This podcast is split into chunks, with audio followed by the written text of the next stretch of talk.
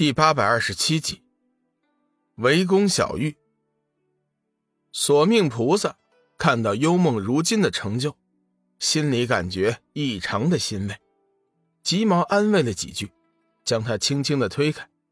小梦儿，现在还不是叙旧的时候，小雨正在疗伤，我们必须要保证她的安全。嗯，我知道。幽梦急忙平静了心情。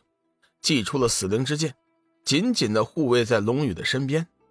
这一边，小玉和黄极真君也是寒暄了几句，并把梦露介绍了一下。眼看战况紧张，小玉急忙道：“梦露、幽梦，你们两人留在这里守护小雨，我去出战。”小玉交代了几句，急忙飞身而出。幻月剑芒爆射之间，就有数名仙人惨叫。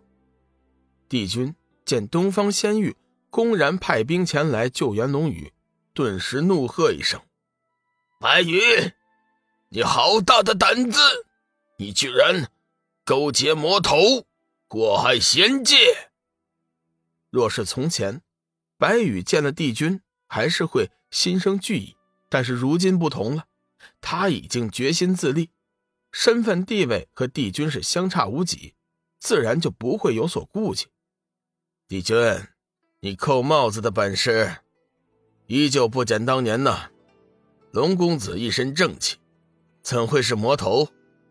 倒是有些人表面上光明正大，背地里却做些连魔都不如的勾当，实在是叫人小看呐。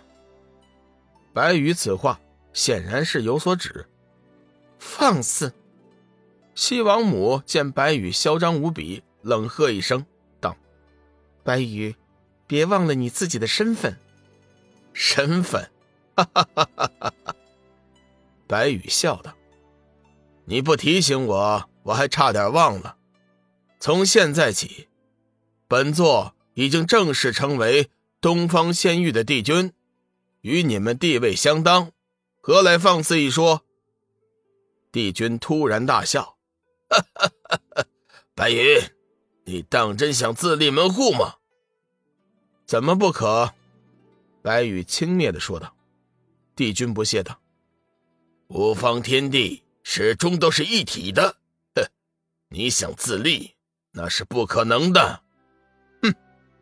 白羽冷哼一声：“你身为仙界帝君，不为众仙谋利，反而为了自己的私欲，一再迫害仙人。”如今你已经是离心离德，距离毁灭不远了，并非本座自立，其余三位仙主也和我是同样的想法。帝君脸色变了几变，白羽，事情绝非你想象的那么简单。你以为你们真的能脱离中央仙域自立吗？五方天地始终是一体的，你迟早会明白的。白羽微微吃惊，却始终不明白帝君这句话的意思。随着双方的援军赶到，大规模的战斗爆发了。场中，小玉步伐之灵活，护体光照之强劲，任谁也对其无可奈何。他人所到之处，无往而不利。交战之中，小玉怒哼一声，手中幻月一颤，一声震耳剑啸，夹着数百道剑幕，突然而至。在方圆三丈之内形成一道奇景，远远看去，只见数不清的光剑闪烁着蓝光，在他的控制之下，形成了一个锥形的环状剑环，剑尖直指对面的数十名仙人，以绵绵不断的方式发出了持续的进攻。感受到了小玉剑势的威力，那些仙人急忙集中力量，幻化出一道强大的防御，结为一体。结合之后的战斗群，战斗力很快就提升了数十倍，将小玉牢牢地困在中间。被困中，小玉脸色一沉，眼神变得异常严肃。显然，这些人的群体进攻对他产生了一点危险。眼珠一转，小玉眼神瞬间变得阴冷无比，抬头看了一眼周围的仙人，随即口中厉笑一声，全身五彩突现。一股锐利的气息猛然外放，与群仙的防御相互撞击。对抗之中，群仙感受到了小玉的强大，不由得齐声大喝，将力量提升至极限，催动着法诀全力进攻。如此一来，群仙彼此相辅相成的威力倍增，其强劲的气势将小玉紧紧的锁定。厉笑一声，小玉脚尖一点，身体逆转而上，双手在转身之间不时做出小幅度的摆动。由此产生两股方向相反的旋转气流，在他的控制下逐步靠拢，最终以这股难以相容而造成的爆破力为利剑，化为一轮震天风暴，直冲群仙而去。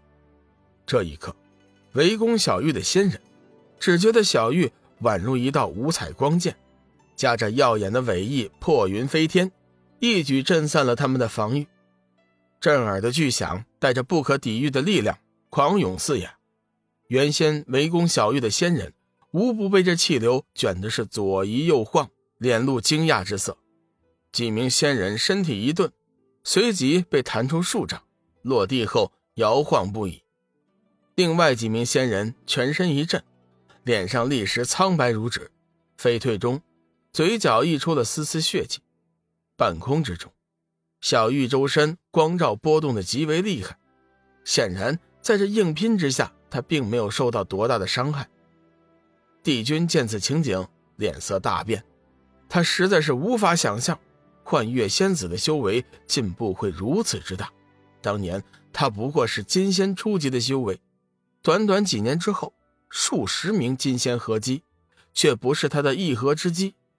天罗这边的交战也是尤为壮观。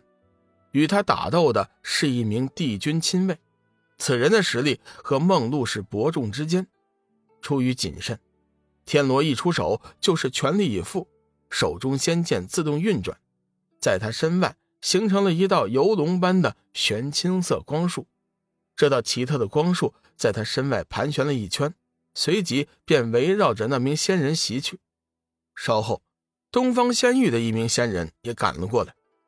在天罗的攻势之外，又发动了另一轮强大的进攻。原本旗鼓相当的一场争斗，在他的介入之下，变成了一边倒的局势。帝君的亲卫很快被其逼退，险些被重伤。